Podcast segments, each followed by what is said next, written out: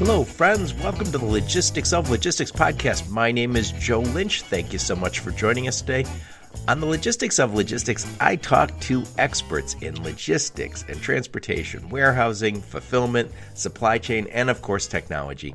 And during these interviews, I'm always the one asking the dumb questions. I ask the dumb questions so you don't have to.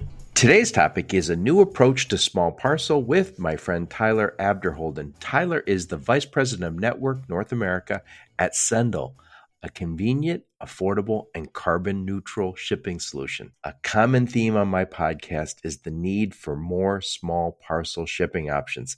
Sendle may just be the small parcel provider you're looking for, so check out my conversation with Tyler. So, how's it going, Tyler? It's good to be here, Joe. Thank you. Thank you so much. So, Tyler, please introduce yourself and your company and where you're calling from today. Sure, Tyler Abderholden. I work with Sendle. Sendle is a Australian-based, uh, 100% carbon neutral small parcel business. We work in Australia, the United States, and Canada. We started about eight or nine years ago, launched in the United States in 2019, and have been growing to create new solutions for really the small retailers in the small parcel business space in the United States. I'm calling from Milwaukee, Wisconsin, the good land, right, uh, right on Lake Michigan, where I call home. And like I said, it's good to be here. I've got lots of family over there in Wisconsin, in cheese country. It's a wonderful state. And now I would say it's very similar to Michigan. And you just have to go through Illinois to get here.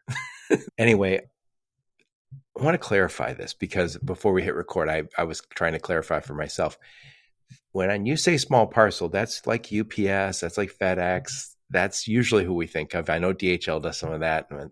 And then there's a million, what I'll call, not million, dozens and dozens of last mile delivery companies. And it seems as if this category is blurred. So when we say a new approach to small parcel, this is not to be mistaken necessarily with the last mile delivery companies. Am I right to say that? Yeah, I think that's correct to say. When we say a new approach, it's you know, how do you get the the best value from all of those different variable pieces that you just described from the existing national carriers to regional carriers to last mile carriers? How do you get the best value proposition from all of them and be able to create a singular product and service offering that supports the the, the small parcel business? That is essentially if we, we start and say, what is Sendle's goal? It's how can we create a service proposition that rivals anything you would imagine in the national carrier brands and we can compose that through software and technology to optimize variable regional carriers, national carriers, uh, last mile carriers to create a cohesive end to end service offering that covers the entirety of the United States. Yep. And I've talked to a lot of people lately about small parcel, but it's so important. And I'll, I'll point this out. When I was in automotive, if you looked at, I think it's probably the same, Automotive does a lot of inbound logistics to their locations, right? Most of it's truckload or less than truckload. And I think they would say it's depending on the company, five or 10% of revenue is spent on logistics. Now you move over to an e commerce company, it's much higher. I've heard people say it's 20% of revenue. And so if you're a, an e-commerce company or a retailer that's all of a sudden finds yourself in this e-commerce business, the cost of small parcel shipping is critically important. It's the difference between success and failure. Yeah, I think that's really well said. I would even say it could be higher than 20% in many instances, especially for really the, the customer, the company that's not even out of their living room yet, right? If you think about the design or the, the phases that a company goes through from growth, right? It's the living room, then it's the garage. You're not yet even in the garage and you're trying to create, whether it's a side hustle, an alternative uh, stream of income, and you're solely focused on your product, your brand, which should dictate all of your time. But the reality is, when you're trying, trying to create that product and service, and 20 and 30 and 40% of potentially of your costs are going directly to shipping and logistics, you quickly have to learn that shipping is a big part of your cost structures and it requires a ton of your time and energy. And so what Sendle can do is try to alleviate those time commitments, that energy that you're putting into solving these these carriers and logistics solutions so that you can focus on your brand, your website, your identity, your product to help you grow from the living room to the garage to a retail footprint to a warehouse and help you on that journey through success. Yep. Yep. Very important. Very important. Who's the sweet spot for Sendle? So we, we typically say that if you're shipping anything from one package a month to a couple thousand packages a month, that's really what we would say is our target audience when we look at trying to build solutions, create access points for account management, customer support. We look at that as our kind of our target profile, our ideal shipper. And those are the solutions we build for. Love it. Love it. So let's switch gears for a second. Tyler, tell us a little bit about you. Where'd you grow up? Where'd you go to school? Give us some career highlights before you joined Sendle. Sure. I actually grew up outside of Madison, Wisconsin. I went to the UW, uh, University of Wisconsin, and actually I was a math major. Really got my start in mathematics. Graduated in the height of the recession in 2008, 2009, and there wasn't really a lot of mathematics opportunities at the time. Science and industry had pretty much shut down any investments. And I was fortunate enough to find a career at FedEx at a budding subsidiary of FedEx called SmartPost, which was very much at the time a new entry, a new player into whatever happened uh, to them? the logistics business. Funny you should ask. So they went through a, a couple iterations, and right now have been mostly folded into the FedEx Ground offering under the name Ground Economy. But really, a really interesting time to be working for FedEx. It was this is prior to Amazon really even entering the logistics space, and you can see quickly that the the model that FedEx SmartPost built was copied by Amazon, copied by UPS and SurePost and SmartPost, and it's all about trying to find ways to reduce costs. That was this was the birth of free shipping back in the early late 2000s, early 2010s era here. If I could throw something out there, and I said this a few sure. times on my podcast, there was a time and probably around that time kids we didn't always have the internet and prior to the internet we needed ups and fedex to ship documents so if you got a mortgage they would fedex your or ups your documents overnight from chicago to detroit or wherever it was being processed. And there was all sorts of paperwork that got shipped. And i remember when we started using the internet for things emails and all of a sudden things started documents started going on there. That was a big loss for those companies. And i remember people saying i remember them saying this is really going to hurt ups and fedex. Little did we know that the e-commerce was coming but it was a weird time for them yeah the post office too everything all the payroll checks and all that was getting mailed out those were those booming times for those businesses and it was really easy to focus on express it was really easy to focus on the priority mail and the letter business that the post office had. And it was by luck, by chance, the smart posts of the world really helped shine the light on what is this opportunity, this growing parcel business. It's easy to forget that I think it was it 2004 or 2006 that home delivery was started. At the time, even FedEx Ground didn't even think that delivering to investment. And I actually had a, a printed copy of the initial home delivery business model, and it was they thought that they were going to be able to get uh, stay-at-home parents that drive minivans to deliver packages to homes. That was the business model. It was such a side hustle, even considered the, the original gig economy type design. And again, that in one day, that model was no longer sustainable. As just the volumes were astronomical as companies started to shift to online and e-retail continued to grow. Yeah, it's come a long way and to be where we are right now in a very mature parcel business. My mom always points this out. She's in her 80s. She said, "Yeah, I um." I used to have my groceries delivered. I went, she goes, a long time ago, they delivered. She goes, and the milkman had a route where he'd deliver milk and other stuff. And we had Schwan's from Minnesota. They would deliver throughout the Midwest food. I think it started off with ice cream. But anyway, continue on with your career beyond SmartPost. Sure. I was at SmartPost for quite a few years before I moved over to FedEx Ground. Uh, I went to Chicago, helped support district engineering operations prior to managing the regional engineering operations for automated facilities for ground in the central and eastern region. Before I went back into the corporate office, my last role at FedEx was operations research, which was a great marriage of, I would say, my mathematical background and a deep understanding of networks. So I supported the network operations research department. Our goals were some of the work around how to integrate SmartPost and FedEx Ground, FedEx Ground and FedEx Home Delivery, all the rebranding and efforts and so forth and even some of the basis of the work that's now being brought to light, which is the integrations of the Express and ground networks where opportunity presents itself. I worked with a, a really bright team of individuals, master's, PhD level operations research scientists that helped uh, build uh, optimization models to, to prove out what was then theory of how uh, multiple networks can intermingle, do so efficiently and effectively, reduce costs, reduce overhead, maximize delivery density, and things of that sort. But really had a great career at FedEx. Like I said, about spent about 12 or 13 years before I uh, took the jump to move to Sendle. Uh, it was the right time for me to look for additional opportunities, stretch my wings. Um, and I was very fortunate to, to land in a, a role. Initially, was a global head of network optimization, supporting both Australia and at the time just the United States, as we were really uh, in our early growth stages in the United States, helping define what our network strategy would be. And by network, my LinkedIn messages would uh, identify that I, I have a server stack in my basement and telecommunications people should be reaching out to me.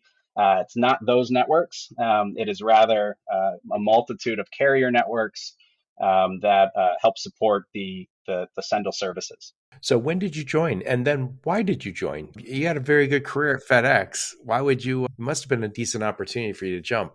it was, and I would say it really falls down to relationships, probably most first and foremost. So I had an opportunity to come back to to work with some people that I'd worked with at SmartPost uh, years prior that I had a really fond experience with, and I very much looked up to these individuals. And so it was a great opportunity for me to reconnect and and try to start something new, build something from scratch. It felt like we were building something that was going from, if I use software terminology, 2.0 to 2.1 to 2.2, iterative changes, which is essentially the model of any large organization, but go from 0.0 to 1.0 to 2.0 and really help build on that ground level, which was really analogous to the experience that I had at SmartPost, which was there was a million dollar opportunities everywhere you looked. We just couldn't allocate enough resources to solve all the problems.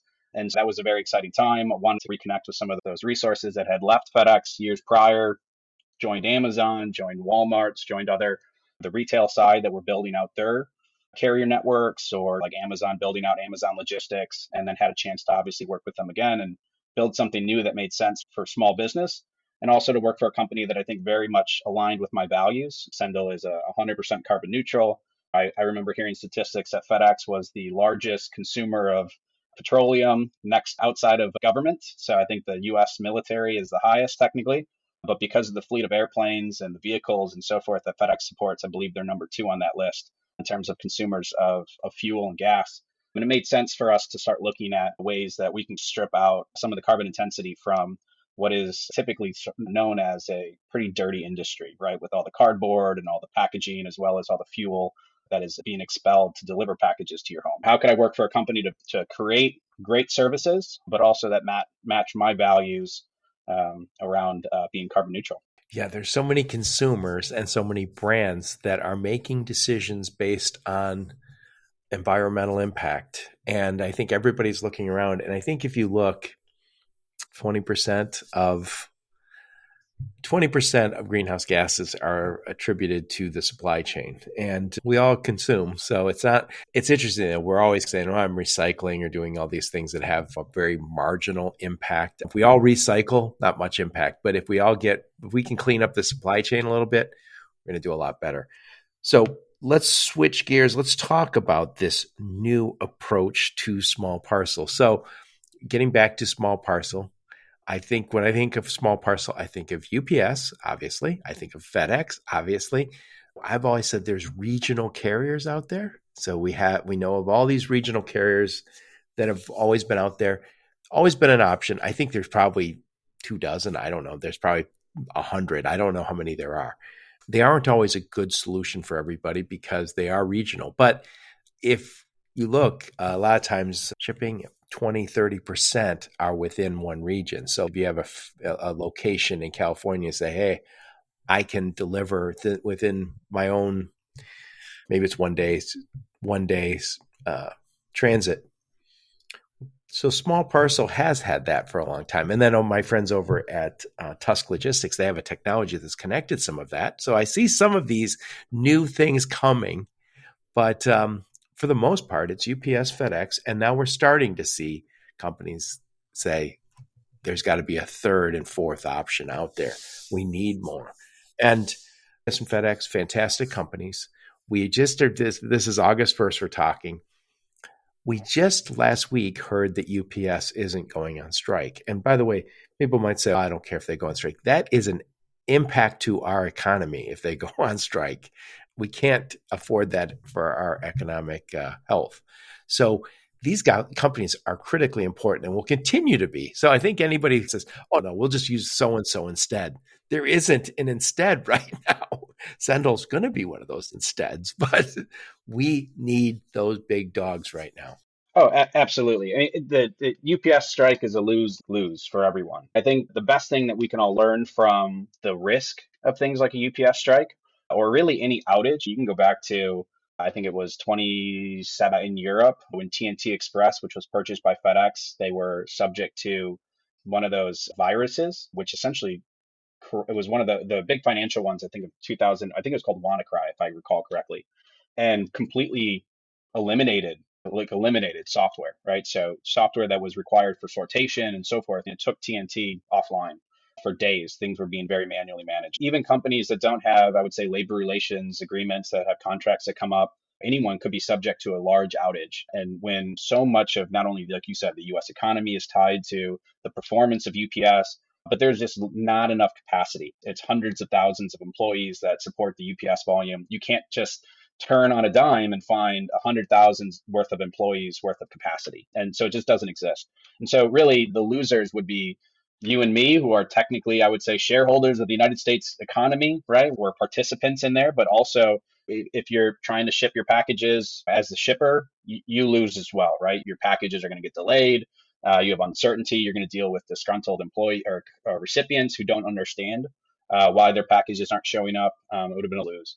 So the learnings I think that uh, a lot of shippers learned is carrier diversification is important, having options, making sure that you protect yourself and create a little bit of capacity uh, into your own supply chain and your own carrier choices uh, to make sure that when a disruption may occur, and it may, that you are covered, that you have planned, and so forth. The I've seen in the last couple years, and as a math major and an engineer, this the concept of just-in-time inventory has started to fail. It, it is actually makes some sense now to have uh, a balance of just in time as well as uh, access to reserves to make sure that you are prepared uh, for when these uh, volatile times occur. And they seem to be coming more and more, whether they're economically created volatile times, they're climate created volatility, uh, which is a huge one that's going on right now. I mean, you look at the, the heat waves we've seen in the United States, the floods, the super typhoons in Southeast Asia. I mean, all of these things are interconnected in supply chains, and all of them have an impact on our ability to, to maintain adequate supply chain uh, and adequate capacity to supply this global industry that is logistics. Yep. I want to take a quick time out to tell you you can now listen to the logistics of logistics on Wreaths Across America Radio. I'll put a link in the show notes. Wreaths Across America provides informational, inspiring content about members of the U.S. Armed Forces, their families, and military veterans. Their mission is to remember, honor, and teach. Wreaths Across America succeeds because of the generous support of the trucking community.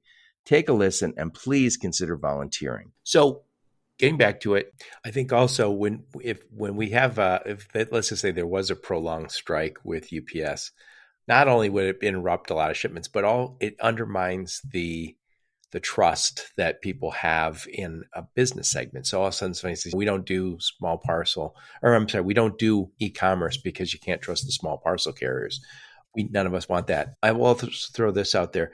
I'm an automotive guy originally, and I remember uh, it was a Honda project, and so we were a supplier. And I remember somebody said, "We're the second, we're the backup supplier. We had the capability to deliver a lot, but we were delivering very little because there was a some other company that had the majority. It was interior trim stuff, plastics. And I remember I was like, why don't they just give it all to that company? Because that that was a, a Keiretsu thing where it's like that was part of their network. It was a Japanese company, and somebody says, yeah, but then they give us this much and keep us in the loop just in case there's something goes wrong with their main supplier, a tool breaks or whatever strikes that would be. And I was thinking, oh, okay, that makes sense. So we've mm-hmm. always see that as a supply chain. Let's build in some resilience if something goes wrong. And by the way, 0809 you mentioned, when the bankruptcies hit General Motors and Chrysler, there was a lot of companies that were impacted, suppliers. But I remember certain suppliers would say, we have no more than one third of our business is automotive we won't take we will not let us become 80% automotive because there are shocks sometimes And so they diversified, and those companies did well.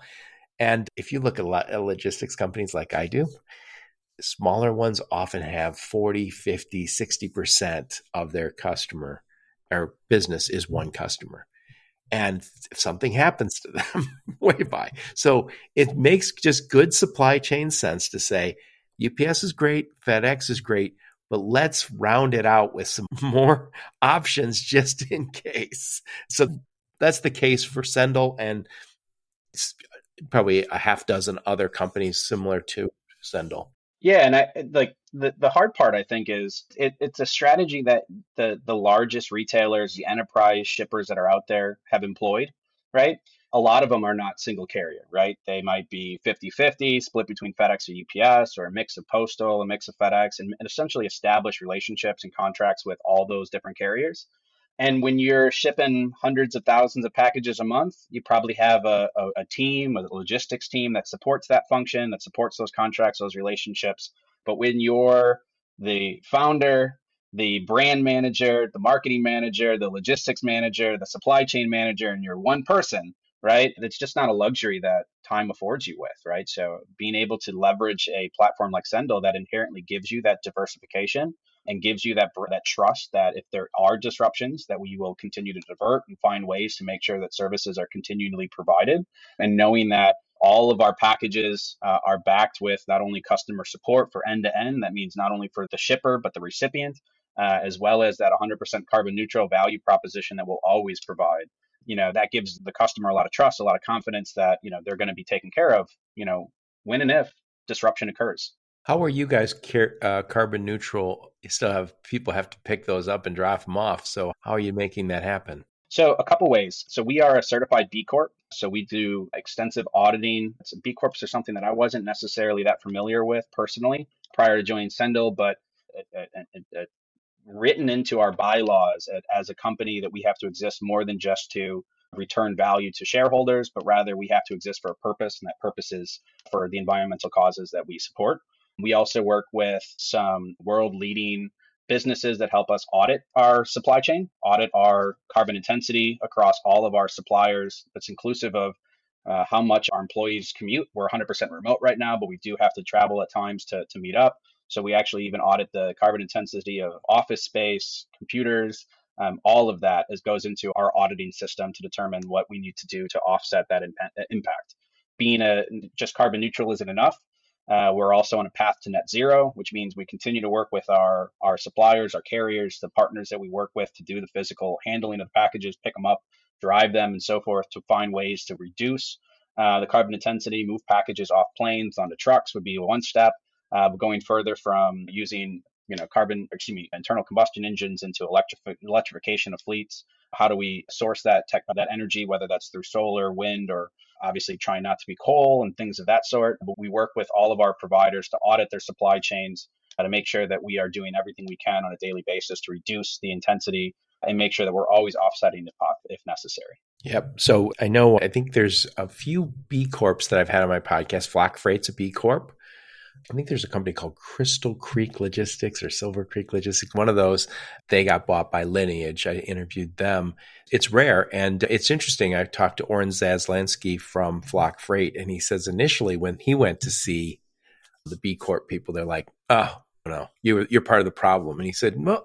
First off, all of you are wearing clothes and living indoors. So let me assume that you are participating in the supply chain that um, pollutes. And so he made the case that we're going to do a better job on that. And so it's, I, I sometimes say we we get very high and mighty about our usage of stuff. We all want to live indoors, especially those in the Midwest. it gets cold over here or hot, and we all want air conditioning. But we have to start looking for ways to be less environmental impact. And by the way, my one of my daughters went to school and got a degree in sustainable business. And she would, in short, she would describe it as good for people, good for the planet, good for profits. And it has to be all three. And she said, when you go to that school, she went to Aquinas. I think that's the first undergrad degree in sustainability, sustainable business, I should say. And what was interesting is she said people would always come up with these ideas that were really good for people, really good for the planet, but no profit. And then the professors would always point out that's great. If you're losing $100 million over the next five years, and you're going to go out of business, and the next people who replace you aren't going to have your same values, which is that's the problem. So we have to keep all three in in, in mind, and I think it's a worthy challenge. That's for sure. Yeah, it, I, I, like what you said. It, it's about being part of the solution. We want to influence. It's not just we are part of a problem. We want to be able to influence the industry, and we celebrate and cheer when we see some services that, like for instance, UPS has offered are can be carbon neutral. We've seen some services that Canada Post has offered. So there there is there's definitely change that's happening in the industry, right? It's there's not just it's not just talk anymore. And then I, the economies thing is important too, right? It's it is now cost effective to to electrify. So it's no longer about this is really expensive to complete electrify a fleet. It's there are distinct challenges to be solved. How do we store enough energy? How do we supply enough energy to the to large fleets of vehicles in a small footprint? That takes massive amounts of energy to be consumed at a, at a small amount of time. Those are the problems that need to be solved. But the the cost economics are on the side of sustainability. So that's great to see. And we're going to start to see that transition. The post office very likely will be one of the largest electric fleets in the world uh, at the US, USPS. Um, so again, applaud those industry uh, advancements. I hope that Sendle has had an influence uh, on some of those decisions, and, and that would be uh, fulfilling uh, our values. Yeah, it's going to be very interesting. I just talked to the a guy from the propane education research. So we're going to research center, and he's He's talking about the use of propane. We're seeing it more in buses and certain, for sure, last mile. And it's also, I think Cummins came out with a big truck engine that takes either diesel or propane. And I look forward to talking to them. I haven't talked to them yet, but propane, it, it gets uh, overlooked, but it because it's a natural, it's a fossil fuel, but it's much cleaner. And by no means is electric going to be the whole answer. We know that. It's also interesting. I, I was, a friend of mine just said, "Oh, China's way ahead of us on electric vehicles." I was like, "Yeah, but their grid is sixty some percent coal." so it's almost like we get to this like a a clean energy, like a green energy laundering, like because we burned that coal, but it became electricity. That that, that all that coal is forgiven. And so we're going to have to figure this out over time. But I think we're on that path of what what makes sense. Yeah, we're. I, this is a road of many steps. All of the little steps will add up to a lot of steps in the future. We just have to take the courage to make that first step. Interesting, you mentioned some of the propane. I've actually had a chance to chat with some folks that provide some of the mobile, like the mobile liquid natural gas and uh, mobile fuel stations and they're actually investing in mobile electric chargers as well. So now you also have the ability for on four wheels to move a bank of batteries with electric charging stations to go drive into a yard with with trucks or vans and charge them all at the same time so at the same pace. There's there's an industry there's a market out there for it. There's creative solutions that are being devised that are fitting that market need and these small solutions will add up to something bigger and it's exciting. Yeah, and it's interesting. I watch Peter Zeihan. Guys, if you don't watch his YouTube channel, you really should. He wrote. He's the author of the book. The end of the world is just the beginning. Talks about a lot of our supply chain issues. But one of the things he talks about is Texas is going to be great for solar, great for wind. Now you move to the where we live. I was just talking to you. If you were in Wisconsin, I'm on Michigan, the other side of the lake we don't get nearly as much sunshine as Wisconsin does. So you guys might be okay, a little more solar, but solar for the most part doesn't work in the Northeast and the Midwest nearly as well as it works in the Southwest. So we're going to have a million different solutions. And I think just having the, and by the way, one of the things I think is really important is consumers are deciding to do this. So every once in a while, someone will say, I don't even believe in greenhouse gases, and I don't believe that humans are changing the the environment. I say, to me, I don't care. Customers want it. if your customer said, I want it, you give it to them. It's like somebody says, I'm the customer. I really like good customer service. You don't say, no, I disagree with that. Oh, you either create it or you either want to do it or you don't. But big companies are looking for this from us. So it's Flock Freight. I think it was Crystal Creek or whatever, Silver Creek Logistics. When I talk to those people, they say, we get business because of that people are looking for green solutions. So when you're when the head of vice president of supply chain says, "Go get me some, go get me some green solutions," and you can bring something that's quantifiably more green than the other alternatives, you win that business. We're all looking for that edge right now. So get green, fellas. and I, I, think there's a common misconception too that the green revolution, right, that it's all built on subsidies. You brought up Texas. Texas has one of the highest percent of energy is created by renewables. That is definitely not a state that subsidized that development. It's all been economic based. It's made sense to move to renewable energy. It's not only good for the, like you said, for the sustainable business. It's not only good for the environment, but it's good for the, the, balance sheets at the end of the month and it's a sound investment strategy. So we have turned a page from having to heavily subsidize the transition to now it just makes sense to do so. It's economically feasible and it's the right thing to do. And that makes that should make everyone happy about those having to make those investments and choices. Yeah and i've said this before in my podcast but i've talked to walmart on my podcast years ago when i was still moving stuff. I did a lot of less than truckload stuff and we were moving solar panel brackets the big ones, the industrial ones. And we were moving them to Walmart. So Walmart's got solar panels on a, eh, all of the locations that make sense. So solar doesn't make sense for every state in the union. But also, and this is because people always rip on Walmart. They go there and they buy their stuff, but they rip on them. Walmart said to uh, a lot of the CPGs, the soap companies, hey, this detergent is 85% water, make it concentrated. So when all those, and what Walmart said is, we're sick and tired of driving water around in all of our trucks. You're costing us extra money, but you're also hurting the environment. I think those are the kind of solutions. You don't have to be green to say, I would like to save money on trucks. But if I can eliminate thousands of trucks per year, I don't have to. I don't have to make the case that that's good for the environment. the boss says, "Save that money." Anyways, so let's talk about this new approach to small parcel. Um, if I wanted to work with Sendle, explain how this works. Are you got do you operate just like the existing UPS or FedEx? Or are you slightly different? Yeah, a lot of it's the same. You can there's a, a, bunch of different channels that you can go to, to to sign up with Sendle. You can go to sendle.com and sign up and make an account. There's no charges, there's no hidden fees, there's no subscriptions, and you can be printing labels and shipping packages with Sendle today.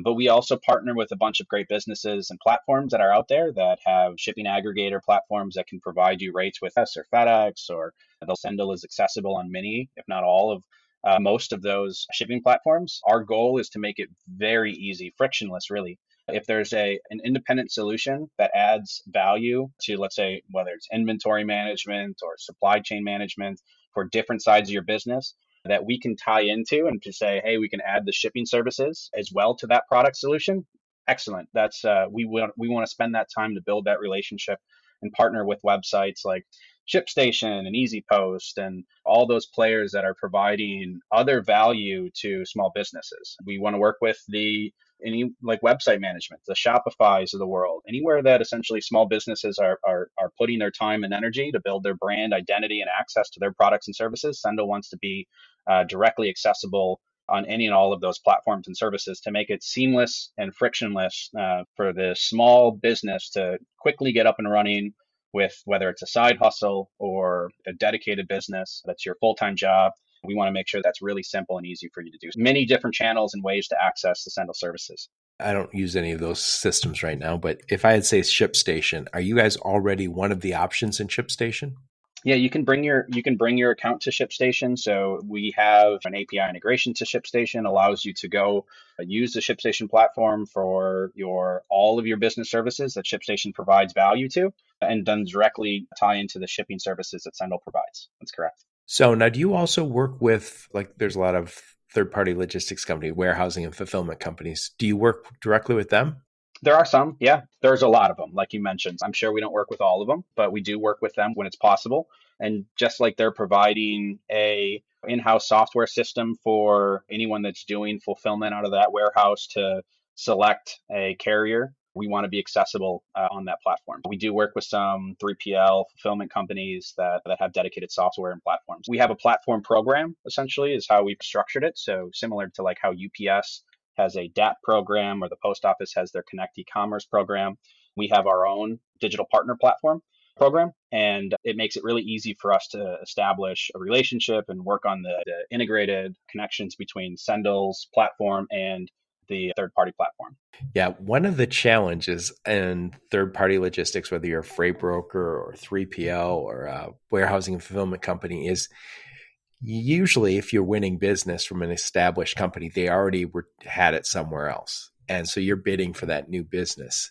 And if they say, yeah, I've spent this much on small parcel shipping last year with UPS and this much with FedEx, you're not going to win that business unless you can prove, give them a sense that I'm going to save you some money. So having other options like the Sendle option potentially gives you an opportunity to say, hey, we'll save you some money because you guys are going to have slight, you're going to have different prices than UPS and FedEx. And I think one way to look at what you're doing is I'll save you money on some shipping um, mm-hmm. I'll, I'll, as a third option. Another way to look at it, if you're a warehousing and fulfillment business, is you'll give me the op- opportunity to win more business because I'm not going to win it if I don't have a solution that's probably a little lower uh, to be honest. I don't think I've ever won business in the logistics space without being lower. you can say, we're higher quality and we're good guys. United to work with us. They're like, save us some money and we'll work with you. Am I right to say that? That's fair. And again, to go back to how we started, right? With shipping and logistics costs being 25% of your business, everyone's looking for a way to save money. If you were shipping uh, a product, think like white glove, like appliances or really expensive items, shipping becomes a much smaller percentage, even though it might be a very large item. The cost of shipping is a much smaller percentage of the total cost of goods. And so in, in those businesses, it makes sense to optimize your manufacturing process, reduce costs and the cost of the goods, not necessarily reduce costs in shipping. And maybe that's a business that wants to say, hey, how do I get a higher value? And that, again, get into white glove, get all across the threshold and control room type dispatching for those white glove delivery services that are going to deliver appliance into your room and hook it up and so forth. But when you're you're talking about a business that says, hey, pennies are important. They're impactful in us being able to remain profitable and continue to invest in the brand, marketing, and the identity of that business. Sendle's invested in finding ways to reduce costs. So we are very much acknowledging that costs are, are king in a lot of ways, and we need to find ways to offset those costs for that business. Yep. I want to take a quick time out to tell you about my friends over at Greenscreens. That's greenscreens.ai. Greenscreens is a dynamic pricing technology for the truckload spot market that delivers buy and sell side market intelligence to help brokers and 3PLs grow and protect their margins. Freight brokers and 3PLs using Greenscreens gain the following advantages faster pricing for both buy side and sell side transactions, pricing that is more accurate and more likely to win profitable business. Guys, dynamic pricing is the next killer app hundreds of freight brokers are already using it because it enables them to develop faster, more accurate quotes. This is the time. Check out Greenscreens in the show notes, greenscreens.ai. So, getting back to it, I know you were founded on Australia and now you're doing business in Australia. You're doing business in the US and Canada. Is that the three markets right now? I, I take it you're gonna I take it you're gonna continue to grow. That's the goal. Absolutely. We think we have a value proposition that is replicable. It's not just about saying we want to be another market entry. We want to say there's, like you said, dozens. There's there's a, a ton of potential alternatives that are out there, but none of them that are so interconnected that we create a, a singular service proposition that's connected by, most importantly, I think, our customer support, which I believe I've had a chance to work very closely with our customer support team. I think they're world class. And really, what that gives is the confidence to the shipper that every package is going to be taken care of, independent of the network it goes through. And that package might pass through two or three networks, right? It might pass through a first mile, might pass through a dedicated middle mile, it might pass through a dedicated last mile. And the recipient is going to be receiving the same customer support experience as if it was a UPS package from start to finish. And the other thing is there if if I'm the custom if I'm the shipper, and if I do it myself and I say, hey, I want to put 10% of my packages into the post office and 20% into FedEx and 50% into UPS and 10% into the alternatives. When something goes wrong, my recipients, my my customers need to contact me as the shipper. I need to figure out who did this package go to, spend a ton of time and energy in terms of resolving those customer issues. We know we're never going to be perfect. This is not a perfect industry where mistakes will happen, packages will get lost. You just need to know that it will always be taken care of and it's going to be taken care of from the first phone call, not the last. And what Sendle is going to be able to offer that consistent customer recipient experience independent of the network that package passes through. So that's a lot of trust and confidence that that shipper can have with Sendle. So you said the first mile through the last mile. So that means you'll go pick it up. If I wanted to, I opened a Sendle account today and I said, I'm going to ship something. You would have a driver come pick that up. Now, is there any drop off locations or is it mostly pickup? We do have, so it depends on market. So we do have drop off locations that we work with. We work with both independent drop off locations. We'll also work with dedicated drop off locations. For instance, we do work with the post office in the United States. We you can have access to Sendle services and leverage any blue box or post office location in the United States to drop off packages. In other markets, we have independent drop off locations that are not branded like a UPS store or FedEx office or United States Postal Service, post office. So we work with independent providers as well. We've really worked with really a lot of different partner providers to build relationships and establish the ability for packages to seamlessly pass through our network. Now, when you do you guys have your own warehouses that these things will go back to and go through like sortation centers, just like a UPS or a FedEx? They're not Sendle's, but we do work with providers that have access to warehouses. Nobody cares who owns it. yeah, exactly. It just needs to work. It just needs to get to, to the end recipients at a speed that is agreeable based on the services that are elected. And so we have options for all of those things. Yep. And I think if you look at the post postal service, USPS, now like they own they're moving all sorts of stuff with with trucking companies, right? So it's not, and the challenge in all of this is the final mile is the most expensive mile typically. And why the UPS and USPS, United States Postal Service, has been so important. And I think you see FedEx and UPS, I don't know, one of the others using them for final mile because, and I think DHL uses them for final mile. There's reason there's all this cooperation among these companies because it it is expensive to build out these networks. Uh, yeah, I would say the last mile is the most expensive. But what I would offer also offer for again these small shippers, small parcel businesses, the first mile is the most stressful. Oh yeah. Uh, if you're shipping out of your house, it is very difficult to coordinate between all the other errands and tasks that you need to complete to coordinate with someone that can pick up packages from your house. Sendle spent a lot of time investing in how we can make that first mile experience as simple as possible so that it is stress free as possible. That is definitely a huge issue with small shippers. Yep. And, and, by the way, I'll tell you something in my time at FedEx, it's still something very difficult. Residential pickups is even for the biggest and the best that you would say are the gold standard, it's very difficult to solve residential pickups. Yeah. And by the way, before we hit record, you and I were talking about UPS, the strike averted. Good news. The bad news is um, we're going to see a general rate increase predicted that it's going to be 11, 12%. So if you're if you're an e-commerce company and you say, "Hey, we're just trying to grow a business here," and all of a sudden I, my costs went up 11, 12 percent, and I suggested that maybe FedEx is not going to stand still on the GRI when they see when they say UPS jack their rates. So we do need more options. That's this is what keeps us all honest is we have competition. it's true. Yeah, I think you'll see a, a lot of lockstep decisions between FedEx and UPS around GRIs in January. We're right around the corner from the peak surcharges and the peak rate changes that the big carriers roll out. It'll be very interesting times. We've been actually been experiencing a, a period of contraction in costs as well as contraction in the market in general. Like you've seen volumes at FedEx and UPS decline, as well as the post office, which is very unusual for a business that for the last 20 years has grown double digits year in, year out, like clockwork.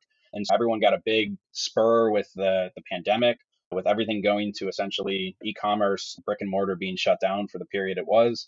And then it's slowed down quite a bit. And so in a period of very high inflation, there's actually been contraction of costs in many of the, whether it's the UPS DAP program or Connected Commerce, you've seen a lot of these rates that actually been held fairly constant over the last six to 18 months. And that is not something that will last. The rates will be going up. Uh, and I think UPS is setting the stage with that high number.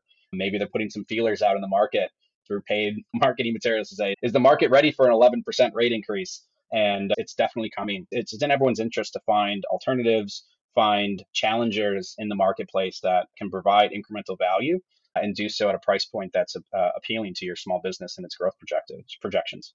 And I will also say this if you work in logistics, you work with trucking companies or you work in LTL, and I'm assuming it also applies to small parcel, I'm not as familiar. There's certain places UPS and FedEx say this is very profitable for us. We want more of this, or it's an area where we need to get our trucks back from that location. So we are going to be very competitive in this lane. Other lanes that like, I don't want to go there. So I'm going to raise my price accordingly. We all do that. And that's why that's having a third option is really nice because perhaps UPS doesn't want that business, FedEx doesn't want that business, USPS doesn't isn't pricing for that business, but Sendle is. That's why we need options because you guys say that's right up that's right in our wheelhouse. We'll take that one every damn day. And they and these other guys saying no thanks. Not interested right now.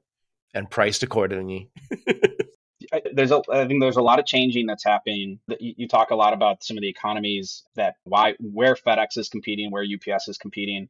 So fedex had pretty much walked away from the smart post value proposition which was using the post office for last mile. And that happened about 2018 19 i believe was when they brought most of those deliveries in house so fedex ground and home delivery drivers were now doing that last mile delivery and they've walked away from a lot of the packages that were using the post office which was and still is the most efficient way for last mile right that's still the cheapest uh, they're going to your house to drop off mail it's still the cheapest way to get a package to your doorstep the other thing that came out of the UPS agreement was, uh, and this was more in uh, end of June, um, was that the UPS SurePost, which is essentially the analogous value proposition that FedEx SmartPost was, Again, UPS first mile moves through the UPS network and then delivered by the post office for last mile.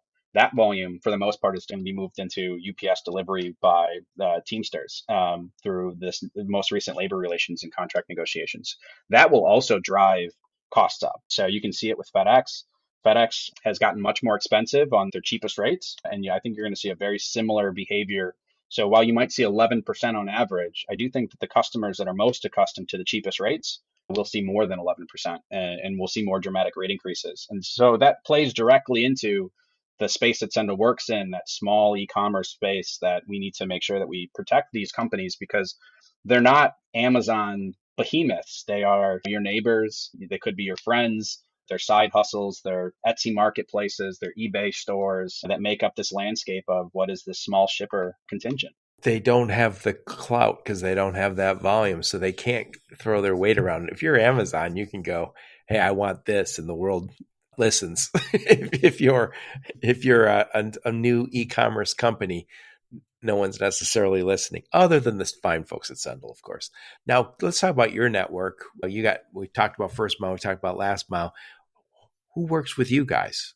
So we work uh, a lot of partner are you talking uh, let me ask a follow up are you asking who are some, some of our like carrier providers or who are some of our like, you don't mention you need to mention names. I'm just trying to understand who's the what kind of companies are doing the moving of the your stuff. Yeah so no and that's fine. We work with regional carriers in the united states. We've have uh, long-standing relationships with better trucks gls the post office lso we've worked with uh, as well in the united states and others. We work with multiple carriers in Canada, multiple carriers obviously in Australia, keep the target audience here in the US, but that's a supply uh, supplier base that's growing, or we're always looking to find new partners, new relationships uh, to be able to extend our network. We work with DHL, we work uh, with a lot of uh, potential players out there. And we think that there are pieces of the value proposition within each of these carriers that make a lot of sense for our customer base and for Sendle. And we feel that we can provide and access to those networks that creates a great relationship and a, and a, shared partnership between us and those suppliers. It allows them to continue to focus on larger accounts to to win business of trailer volume, and we can bring volume that matches your, their normal sales channel footprint. Yeah, that, and so we're a sales channel for them, and and so we found that we have really strong relationships with those partners. And then we work with a ton of the technology players, everything from where you build a well, build and host a website to we're working with even any of the marketplaces like the eBay or an Etsy marketplace or Shopify or any of those types of, of, of, marketplaces that are out there, as well as any of the transportation software providers. And I'll put that under the, the umbrella of a ShipStation or any of the Octane solutions. They're all great partners that that Sendle works with because we add value to their business and they add values to ours because it's all not one solution is enough in, in this day and age to manage the entirety of a logistics business from inventory supply chain through to the delivery. Yep. And I think we're all used to the idea that you need to partner up. And if I'm shipping through Sendle, I don't have to worry ever that you're going to say, "Oh, yeah, actually, Joe, one of our carrier, our partner carriers has that. That's their problem. Call them." when, I, when I'm working with you guys, it's all Sendle. You have you have behind the scenes all those partnerships and all those operational relationships that we don't have to worry about. That's right. We'll tell you, don't worry, Joe. We got you taken care of. We will make all the phone calls, work on your behalf. We like to say sometimes we're your part time logistics office, right? We are, when you don't have the ability to afford three dedicated employees to support your supply chain and logistics, Sendle can be that part time workforce for you. We got you taken care of. You call us, we'll take care of it. We'll get back with you with the resolution and the answer so we can keep working on building your brand, your customer acquisition channels, making sure that you have a, a top class product that continues to grow. Now, let me ask this. I think I saw on your website, do you guys do international? We do. Yes. Nice. So we work international in all three of our markets. We have international offerings. Inbound and outbound? Dedicated outbound. We will work with partners that have like international consolidation into the US or into Canada or into Australia. Yep. So we do work, we partner up with those providers to provide a portion of that supply chain from manufacturing in Southeast Asia through to whether it's shipping or you know airline transportation in the United States and through to what we'll manage is essentially the end-to-end transportation of that package in market partners to provide that. Yeah. I love it. All right, let's wrap this bad boy up. Uh, again, one more time. Who's the sweet spot for you guys? Who do you serve best? Yeah, we serve we serve small businesses that are out there growing. Anyone from shipping one package a month to a couple thousand packages a month is what we try to define as our sweet spot customer that our services are built for. Those are the solutions that you need. We're highly focused on making sure that uh, you're taken care of and and and and supported. I think the solutions are much different if you're shipping hundreds of thousands of packages a day. And so we're really keen on on making sure that we've aligned and optimized our solutions for that really that small and growing business segment of the United States. Very nice, very nice. I like to interview smart, interesting people like you, Tyler, people who are killing it in the space. Who else should I interview? Sure. I got lots of friends. A couple I think I, I, would recommend you reaching out to. I'm a big proponent of our friends at Better Trucks. I think they're doing some really innovative things and growing in a market time that's been contracting. They're a regional carrier. Uh, Josh Fredman's uh, a very smart, talented individual that's working uh, diligently over there to help grow that business. And then I'd also throw out, I think there's some really interesting technology providers that are creating new solutions and providing connection, additional connection points between customer and suppliers. And uh, so it's a company called CloudSort I've worked very closely with some of those individuals in the past. Heidi Gopinski or Derek Zopa are two brilliant individuals I think would be very interesting for you to interview. I will reach out to both Derek and Josh, and if I can't get them through LinkedIn, I will bug you for their email address. No problem. So, Tyler, what conferences will we see you and the fine folks from Sendle at? The next one coming up is Parcel Forum, so we'll definitely be there, attended, and where's uh, that? Uh, would be that one's in Nashville this year, so it's a great location. So I'd love to be able to travel down to Nashville. It's a good time. That one's coming up in uh, September, so just next month. Now that it is officially August 1st, uh, I can't believe to be saying that. But you, will see Sendle typically at most of the conferences, things like Manifest or Home Delivery World. Oh, I'll be at um, Manifest. We, we are fairly well attended in those industry conferences, but look forward to seeing anyone and everyone at Parcel Forum, as that's a pretty big attended event here coming up in a couple yep. weeks it's never hard for Manifest to convince us Midwestern people that we should leave the Midwest for Vegas for a, a few days. yeah, it's a really tough sell. It's very hard uh, to convince us. yeah, when I was there, somebody says, "Oh, you're going to need more than a a fleece." I was like, "I'm leaving Michigan to come here. Thank you very much." yeah, I'm going to leave my coat at home. Exactly. Uh, they actually, you can check your coat at the Milwaukee airport now. You can actually coat check because everyone leaves Milwaukee and they have these gigantic coats, and you're not going to go to Puerto Rico with a puffer jacket. So I always have left it in my car. You have to make that mad dash and be cold. But anyway, enough of my blather. Tyler, I love what you guys are doing. Very cool. I've been trying to get Sendle on my podcast for a long time. So I'm glad I finally was able to get one of you guys to come and talk to us. Glad to do it. And I really appreciate the time. Thanks so much. Yep.